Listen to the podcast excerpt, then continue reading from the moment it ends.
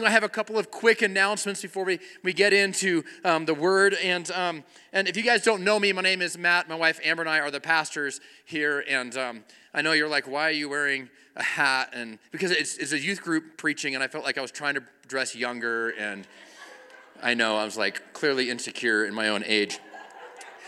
Um, really, um, well, we'll talk about that in a minute. But yeah, so anyhow, a couple of quick things. Number one, if you're new here, I'd love to get to know you, whether you're here in person or tuning in online. Um, and, and that first step is just you can text into our office and just say um, that, that you're a guest here, and we'd love to get you connected. And, um, and it's a quick texting. It should come up on the screen in a couple minutes here. And then, um, and then also, if you want to uh, give also financially, uh, tithes and offerings, those can be received online, um, or they can also go through their text platform as well. And uh, somebody asked how this works, so I'll tell you that you put the phone number in as you're texting it to the church office. That's our church phone number. If you actually called that, um, not right now, but during the week, somebody answers. And so, um, but you call, you know, but if you text it, it'll actually text you back a link. So it's like keyword thing. So if you text the word give to our office number, it just texts you back a link. And so, um, so you can do that with guest and give and other things that we kind of make it easy. All this information is also on our website. You can find all the links for everything that we do around there. But if you're like text driven like I am, I'd rather just text and have it done on my phone. So you can do that as well. Um, let me let's uh, pray over tithes and offerings. Heavenly Father, we thank you for the opportunity um, to be partnered with you. Um, God, we thank you for the opportunity to give back to you um, the tithes and offerings and and uh, um, God, everything. I just pray that all the dollars and cents that come in here, God, that they would um, make uh, tremendous impact everywhere they go. In Jesus' name, Amen. Amen. And so I got a couple quick announcements. Um, the first one is this: is baptism. Uh, we are having a baptism service next Sunday. So yeah, I know, right? So if you have given your life to Jesus, but you have not been baptized yet, that's what this is. And so we we uh, the Bible talks about being baptized, and it is a public declaration of a decision you've already made. So if you are a believer and you have not been baptized by water, we would love the opportunity to celebrate with you in that. Um, and if you're not a believer, you can also make that decision. We can get you baptized next week as well. So um, it is. Um, a wonderful, wonderful thing. Uh, the Connect class. Uh, so if you want to get connected around here, you're like, you know, I've been hanging around, and I'm like, today's my day. I want to get. I'm saying this is my church home. I'm going to get plugged in. We have this class. Kind of tells you who's what, where, when, how, how everything works, and how you can actually get connected all the way in. Um, because we'd love to have you connected here at the church. that I have, um, I'm really excited about. Um, this is something that we've done um, actually kind of behind the scenes for a few years now.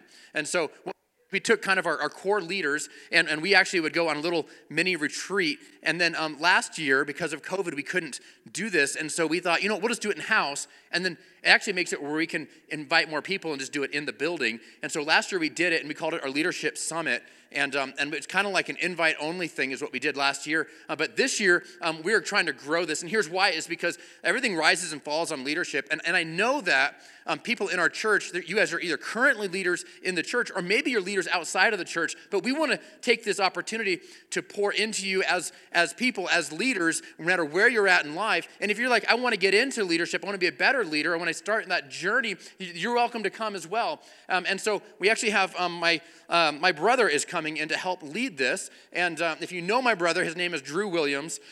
if you don't know my brother, um, he is actually the director of leadership development for a Fortune 100 company.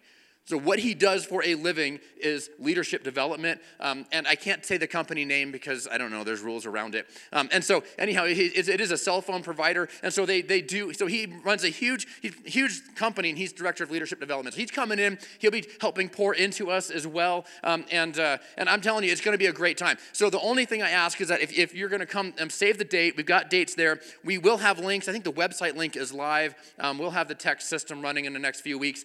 Just sign up. It's free to you, um, and uh, it's, it's something that um, just as church leadership, we want to be able to develop leaders. And so, um, so anyhow, it's free to you. I'll, I'll be honest, you guys already paid, right?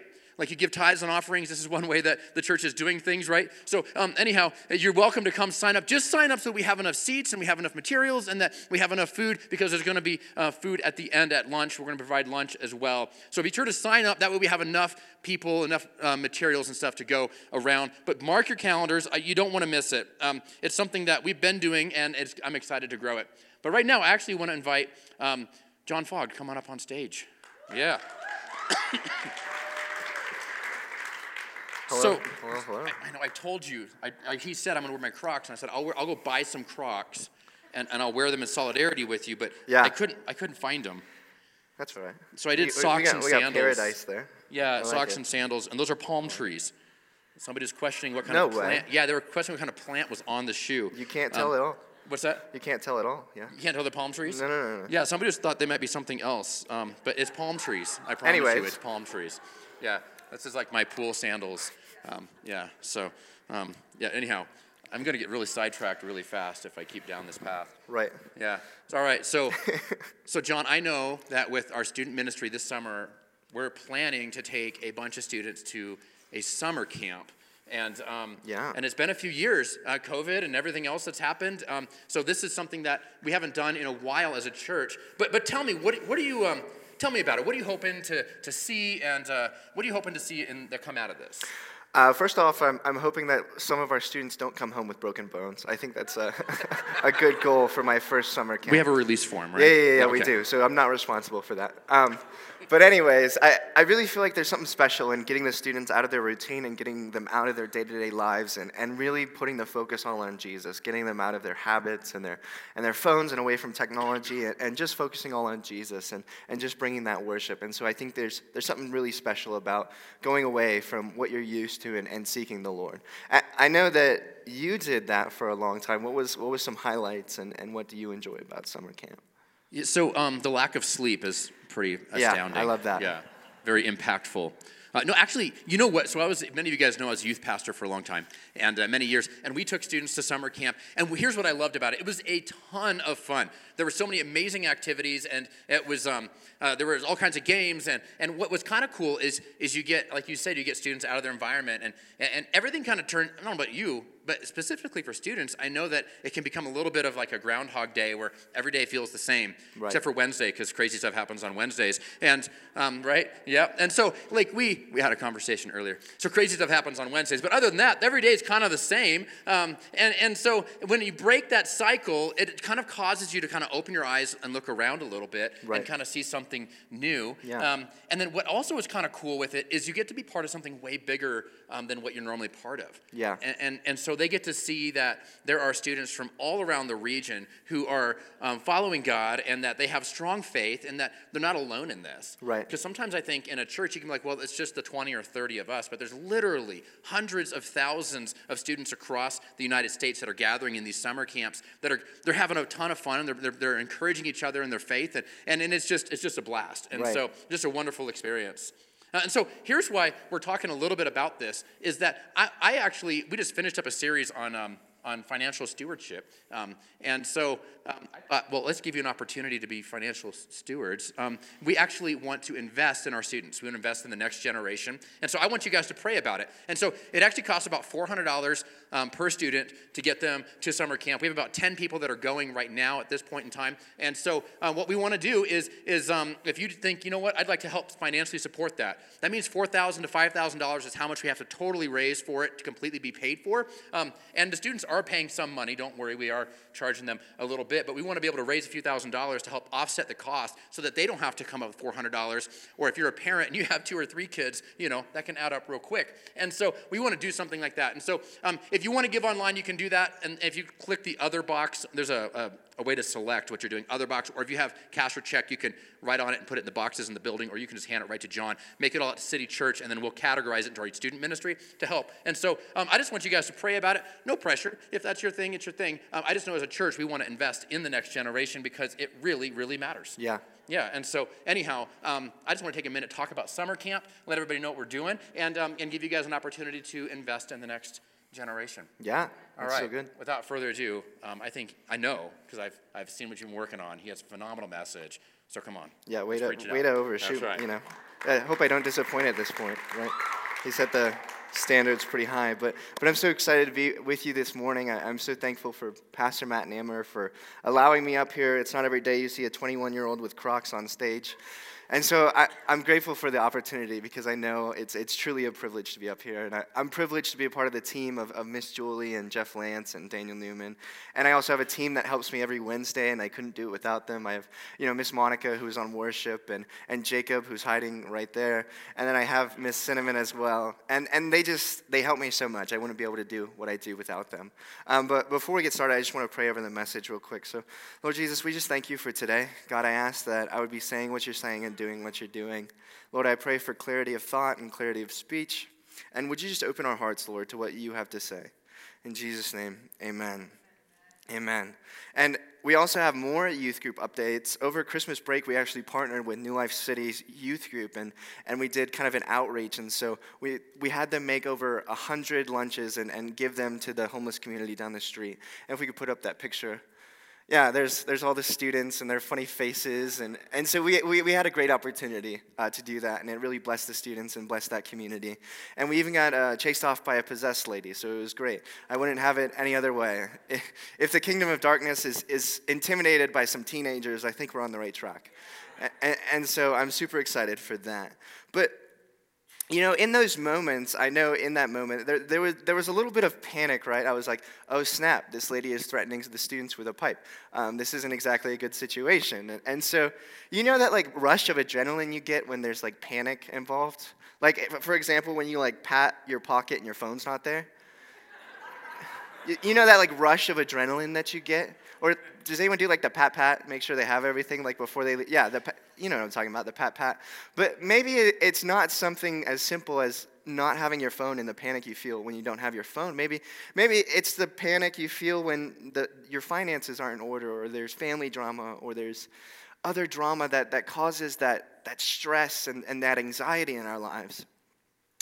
I remember one day I, I, I was washing dish, dishes at the restaurant I was working at, and it, it, was a rough day, and I had things piling up from my life, and it was overwhelming at work, and, and so I, w- I was washing dishes, and, and like I just start crying, like washing dishes at work, and like I'm hoping that nobody sees me because I'm like super embarrassed, and I'm like, what kind of a person like cries during you know washing dishes? So I'm like.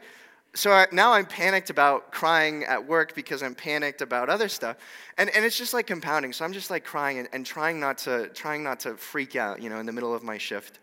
And so thankfully the shift ends and, and you know, I get off and nobody noticed. And I get home and, and, and in the car I just start bawling. Like I just start, like I'm freaking out. I'm just like, I don't know what I'm doing. What is happening? Why is this happening now? What is gonna I, am just why and how and what am i gonna do with my life and, and all these things. And, and finally i get home and, and thankfully my mom was there to comfort me and, and calm me down a little bit. But but it's those moments right where we where we have intense anxiety and intense stress. I know especially with covid where we where we really understand the value and the, and the importance of peace in our lives. And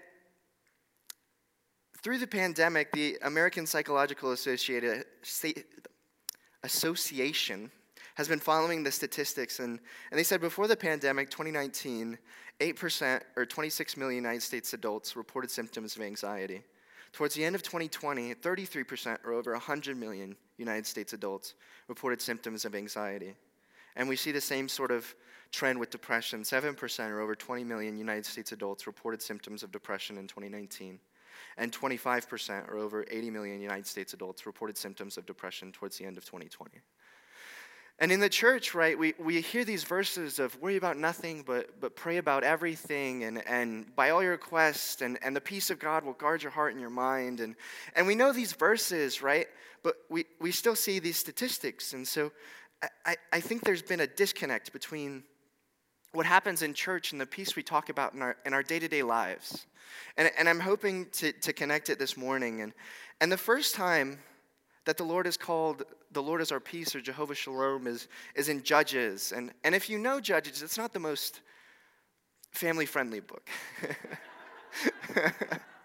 but it's like a hamster wheel of the Israelites just making mistake after mistake after mistake of, of God delivering them and them, them turning from God and rebelling and oppression. And, and it's just, if you ever want to know what not to do, just look at what the Israelites did and just do the opposite because that's, that's what usually happens. And so in, in Judges chapter 6, verse 1, we, we meet um, the Israelites when they're being oppressed. And so the people of Israel did what was evil in the sight of the Lord, and the Lord gave them into the hand of Midian for seven years. And the hand of Midian overpowered Israel because Midian, the people of Israel, made for themselves the dens that are in the mountains and the caves and the strongholds. For whenever the Israelites planted crops, the Midianites, the Amalekites, and the people of the east would come up against them. So, so Israel is in a rough spot. Any, anything they're producing, any livestock or, or any crops they're producing, are immediately getting stolen by, by the Midianites. And so they're being crushed and oppressed. And, And Israel cries out to the Lord on account of the Midianites, and the Lord sends a prophet to the people of Israel. And the prophet said to them, Thus say the Lord, the God of Israel I led you up from Egypt and brought you out of the house of slavery. And I delivered you from the hand of the Egyptians and from the hand of all who oppressed you. And drove them out before you and gave you their land. And I said to you, I am the Lord your God. You shall not fear the gods of the Amorites in whose land you dwelled. But you have not obeyed my voice. And that's all he says. I don't know about you, but that's not the most comforting thing that a prophet could say.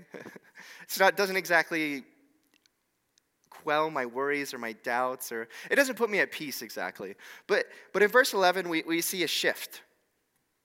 And we, and we go from the big picture into a small picture of now the angel of the Lord came and sat under the tree at, at Ophrah, not Oprah, Ophrah, which belonged to Joash the Abiezrite, while his son Gideon was threshing wheat in the winepress to hide it from the Midianites.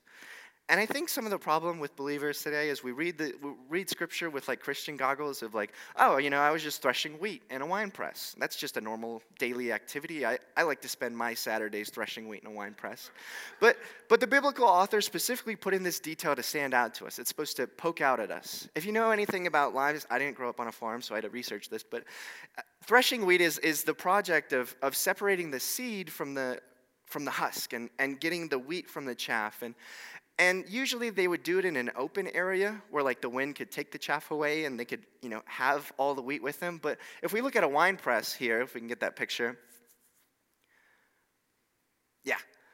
That doesn't exactly look like the place where, you know, wind can get out or like the most efficient way to, to thresh wheat. I don't, I've never done it, but that just doesn't look like the way I would do it. But it's, it's to show the example and the severity that the Israelites have to hide what they're doing, and they're, and they're so afraid from the Midianites that they're, that they're forced to thresh wheat in a winepress. And the angel of the Lord appeared to him and said to him, The Lord is with you, O mighty man of valor. And Gideon said to him, Please, my Lord, if the Lord is with us, then why has all this happened to us? And where are all his wonderful deeds that our fathers recounted to us, saying, Did not the Lord bring us from Egypt? But now the Lord has abandoned us and given us into the hand of Midian. And no doubt the Israelites are in a difficult situation, but the conclusion that Gideon comes to about the Lord is, is that the Lord has abandoned us. And I think sometimes we have this this view of God that He's a genie in a bottle and He's supposed to solve all of my problems. And if He doesn't solve all of my problems, that obviously means that He's abandoned us. And that's the same conclusion that Gideon comes up to. But, but maybe it's God is taking Gideon and maybe He's taking us on a journey of growing up. God never says He'll solve all of our problems, He promises to be with us. And difficult situations in our life doesn't mean that God has abandoned us or forgotten about us. Maybe God wants to develop us into mature followers of Jesus. When we said yes to Jesus, we never asked for this life to be easy. We asked to be followers of Jesus. And there's a difference there. And our circumstances that we face can either be a jail that imprisons us or schools that teach us. And it's our perspective that shifts that. And so Gideon's on this journey of growing up with God. And the Lord turned to him and said, Go in the might of yours and save Israel from the hand of Midian. Do I not send you?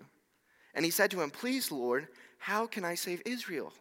Behold, my clan is the weakest in Manasseh, and I am the least in my father's house. And the Lord said to him, But I will be with you, and you shall strike the Midianites as one man. See, Gideon's question is, How is this going to happen? God, give me a plan. How is this going to work out? I, I, don't understand. I'm the weakest in my clan. I, I don't think you quite understand what my situation is right now. But I think God is more concerned about who He is than how things will get done. And our questions shouldn't be how will this happen and getting a five step plan and getting every step drawn out. But instead, our questions should be who is with us and who is for us and who's working on our behalf. And he said to him, I, If I have now, Gideon, if I have now found favor in your eyes, then show me a sign that it is you who speak with me. Please do not depart from here until I come to you and bring out my present and set it before you. And he said, I will stay till you return. Gideon's asking for a magic trick. And so Gideon goes in and he prepares this meal of a goat and an ephah of flour, which is like 36 pounds of flour. So it's like a huge amount of flour. And he gets a cake and he puts the juice of the goat in a pot and he brings it all out. And, and the angel tells Gideon, All right, you're going to put the bread on a stone and, and then you're going to put the goat on top and then you're going to pour the juice all over. So, so now we have soggy bread on a rock. And somehow this is going to free the Israelites from oppression of the Midianites. It doesn't, make, it doesn't exactly add up. And so the angel of the Lord puts out his staff and, and fire engulfs the sacrifice. And it's this cool scene that we see. And, and I think what the Lord understands is that faithfulness on our part is a response of trust. And so, in new circumstances, we have to upgrade our trust and our peace in the Lord to do what He has for us.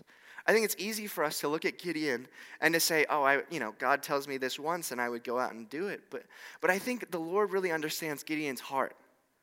And he understands the trust that's required in relationship. And so after this scene, Gideon builds an altar there to the Lord and calls it the Lord is our peace, or Jehovah Shalom. And, and to this day, it still stands at, at Ophrah, which belongs to the Abiezrites. And it's interesting because at the beginning of the chapter, we see the Israelites are, are running for the hills and running for the caves, but, but Gideon has the nerve to call the Lord Jehovah Shalom.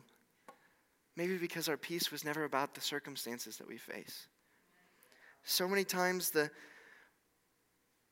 we describe peace as a lack of something, but biblical peace is all about something greater in its place.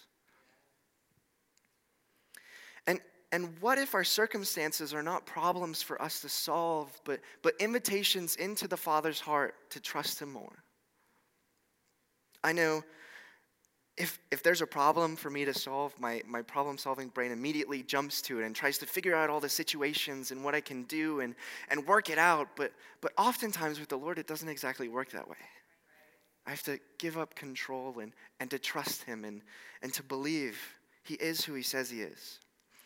And so Gideon, he starts breaking down the idols that Israel has, and he starts building up an army so that the Israelites can drive out the Midianites. And he, he, he's building this army. He recruits from all the other tribes, and he gets 32,000 men together. And, and the Lord starts testing Gideon. He, he starts testing his peace. And the Lord goes to Gideon, and, and he's like, You know, Gideon, 32,000 men, that's, that's too many. I don't. That's, you guys would take credit. That's, that's too many. And so go to the army and say, if anyone's scared or has any doubts, you can go home. So it goes from 32,000 to 10,000. I, I haven't read any military strategy books or researched it, but I imagine that going from 32,000 soldiers to 10,000 isn't exactly a military advantage. Just, you know, crazy putting, you know, just a thought. And, and then it goes from 10,000 to 300 as, as the Lord continues to test Gideon. And if I were Gideon, I would have a thumb in my mouth and in the fetal position, shaking and crying, like, what is happening? but it's more about who is with us than how things will get done. And the Lord is getting Gideon to trust him. First, Gideon was saying, God, if it's really you, I need this. And God's saying, if you really trust me, this is what's going to happen. If we want a God result in our lives, we need to be open to a God process of what he's doing. And it's going to be uncomfortable and it's not going to make any sense, but, but it's more about who's with us than, than how things will get done. Are we able to trust the Lord more that he will be with us than how it works in our lives? And in the moments where we feel that things are falling apart, we, we recognize that our peace was never based on circumstances or a lack of conflict or a lack of troubles, but rather as the presence of someone, the Prince of Peace.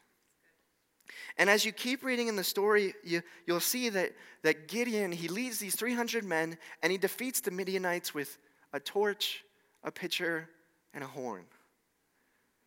I was asking the students, I was like, you know, imagine you're going into battle. What are you taking with you?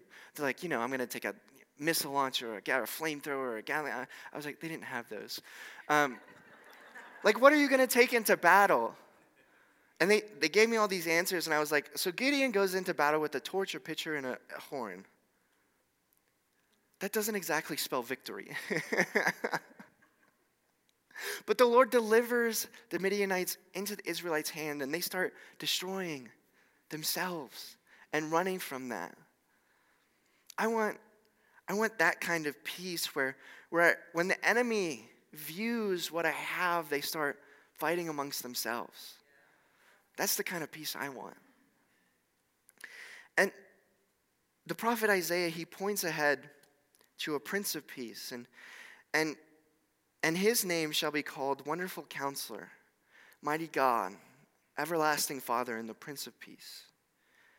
But if you know, between the Old and the New Testament, there's 400 years of silence where the Lord stopped speaking to the Israelites.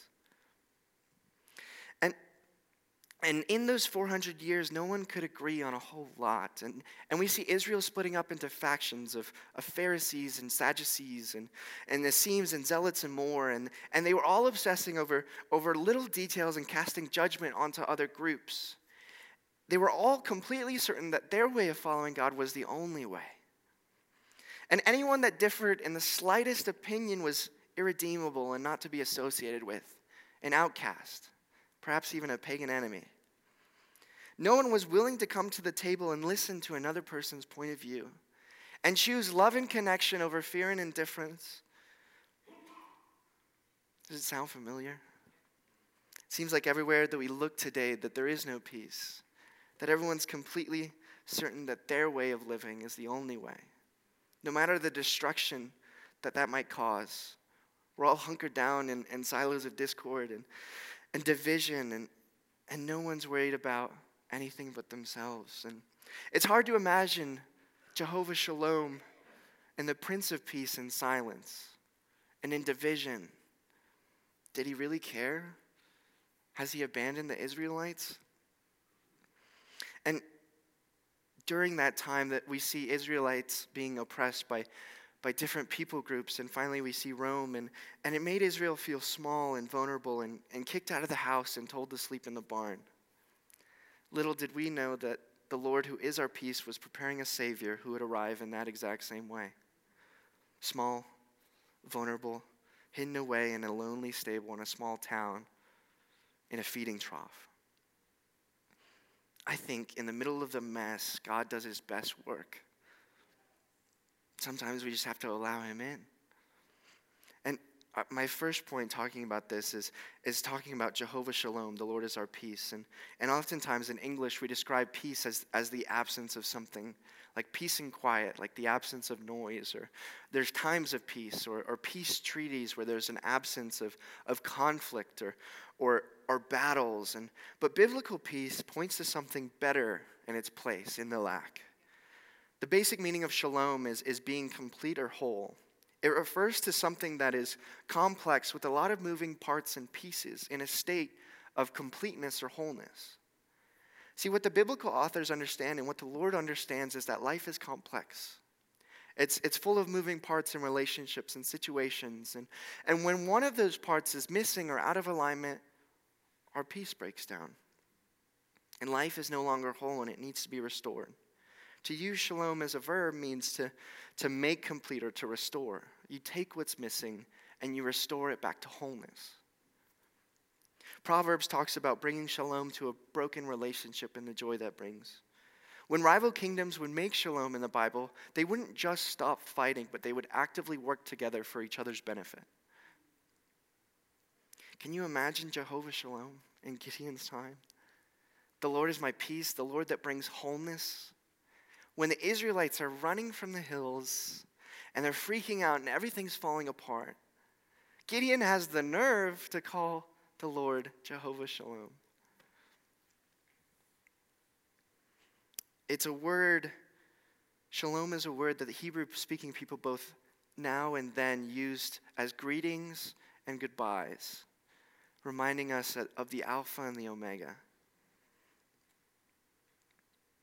And it's a peace that doesn't just stay with the Lord, but He actually gives us His peace. That's my second point is, is His peace is ours, And if the band would, would come up. If, and, and Jesus, He says, but the Helper, the Holy Spirit, whom the Father will send in my name, He will teach you all things and bring to your remembrance all that I have said to you. My peace I leave with you, my peace I give to you. Not as the world gives, do I give to you. Let not your hearts be troubled, neither let them be afraid. He specifically says that the peace that the world gives isn't going to cut it. So, if we're looking for peace in the way that the world operates, we're going to be left disappointed. And he demonstrates this peace in his life. When the disciples are, are in the boat and they're crossing, and a great storm comes, and everything's falling apart, and the disciples are freaking out, and they're saying, Jesus, don't you see what's going on? Don't you care? We're all going to die. And I think sometimes in our lives we can say this we can say the same thing. God, don't you see what I'm going through? Don't you see the troubles that I have? Don't you see the financial worries? And, and don't you see the drama that I have and the brokenness in my life? Don't you care about what's happening to me? But Jesus, he, he gets up out of the boat and, and he, he speaks to the storm and he says, Peace, be still when Jesus releases a little bit of that peace that he has inside of him, the storms around him quiet down. See, Jesus doesn't just want to give us peace. He wants to show us how to steward his peace and develop his peace and develop a lifestyle of peace in him. And, and that peace comes as we encounter the, the Prince of Peace. And it comes as, as we go to the Lord and, and we lay down our worries and our anxieties and our fears, and, and, and we start to participate in a divine exchange where, where I start to give the Lord my ashes and He gives me beauty in return. Where I give Him my mourning and, and He starts to give me His joy. When I give Him my heaviness and He gives me praise. Sometimes we have to trade our, our control and our anxiety for the Lord's peace. To get a better grip of our lives, we have to let go of some things.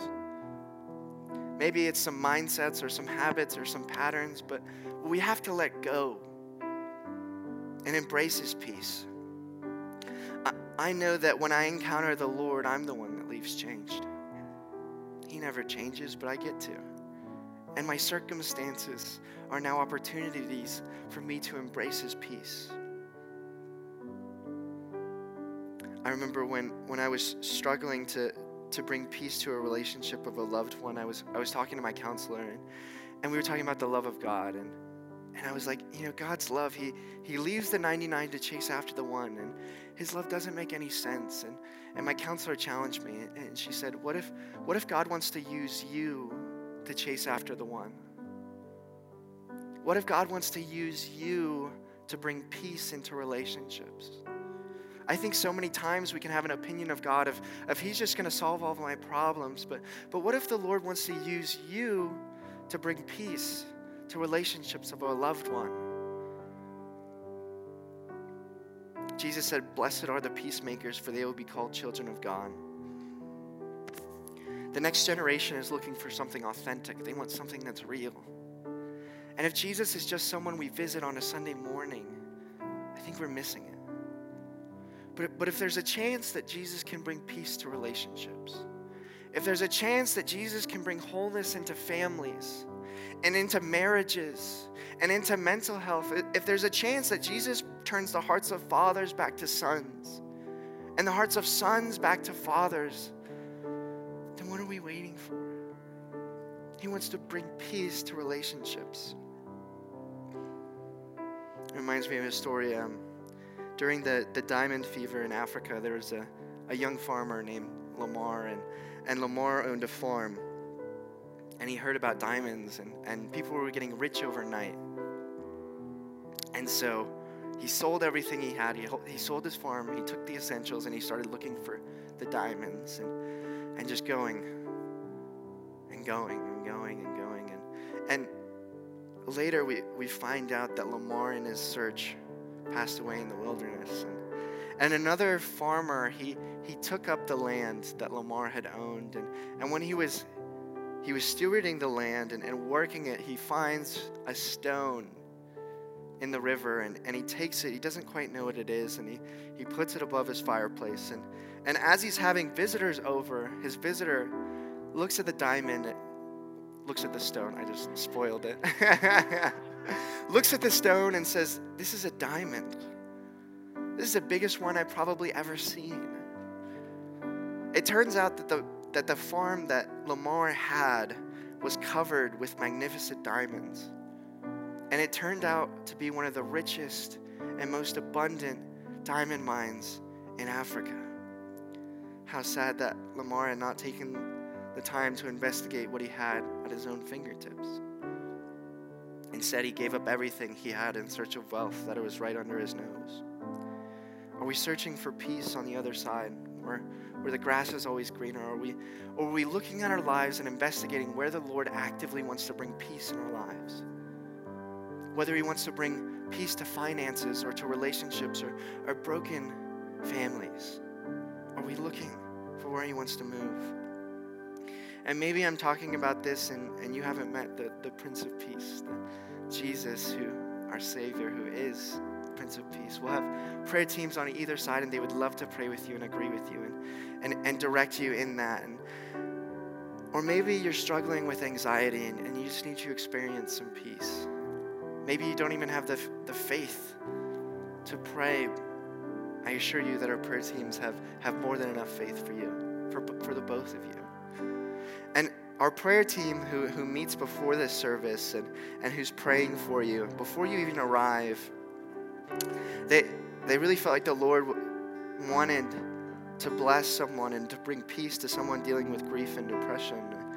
Or, and also someone who just needs to feel embraced by the Lord. Maybe they felt estranged.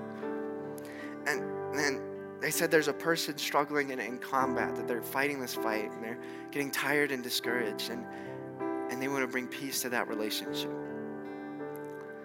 And church, if you want to stand, we will pray and, and we'll get into some worship. But the Lord's peace isn't like anything that the world offers. It's it's he's not in the chaos, he's in the gentle whispers. I don't know about you, when a person's whispering, my first tendency is to lean in and hear what he has to say. So maybe we need to lean in and listen to where the Lord wants to bring peace to our lives. Whether that be relationships, family members, marriages. Can we lean in and listen to what the Lord has to say? Father, we, we thank you for today. God, we, we thank you for your peace that, that makes us whole, that brings wholeness to our lives. God, I ask that you would continue to, to speak to us and, re- and reveal yourself to us throughout this week on where you want to bring peace to us.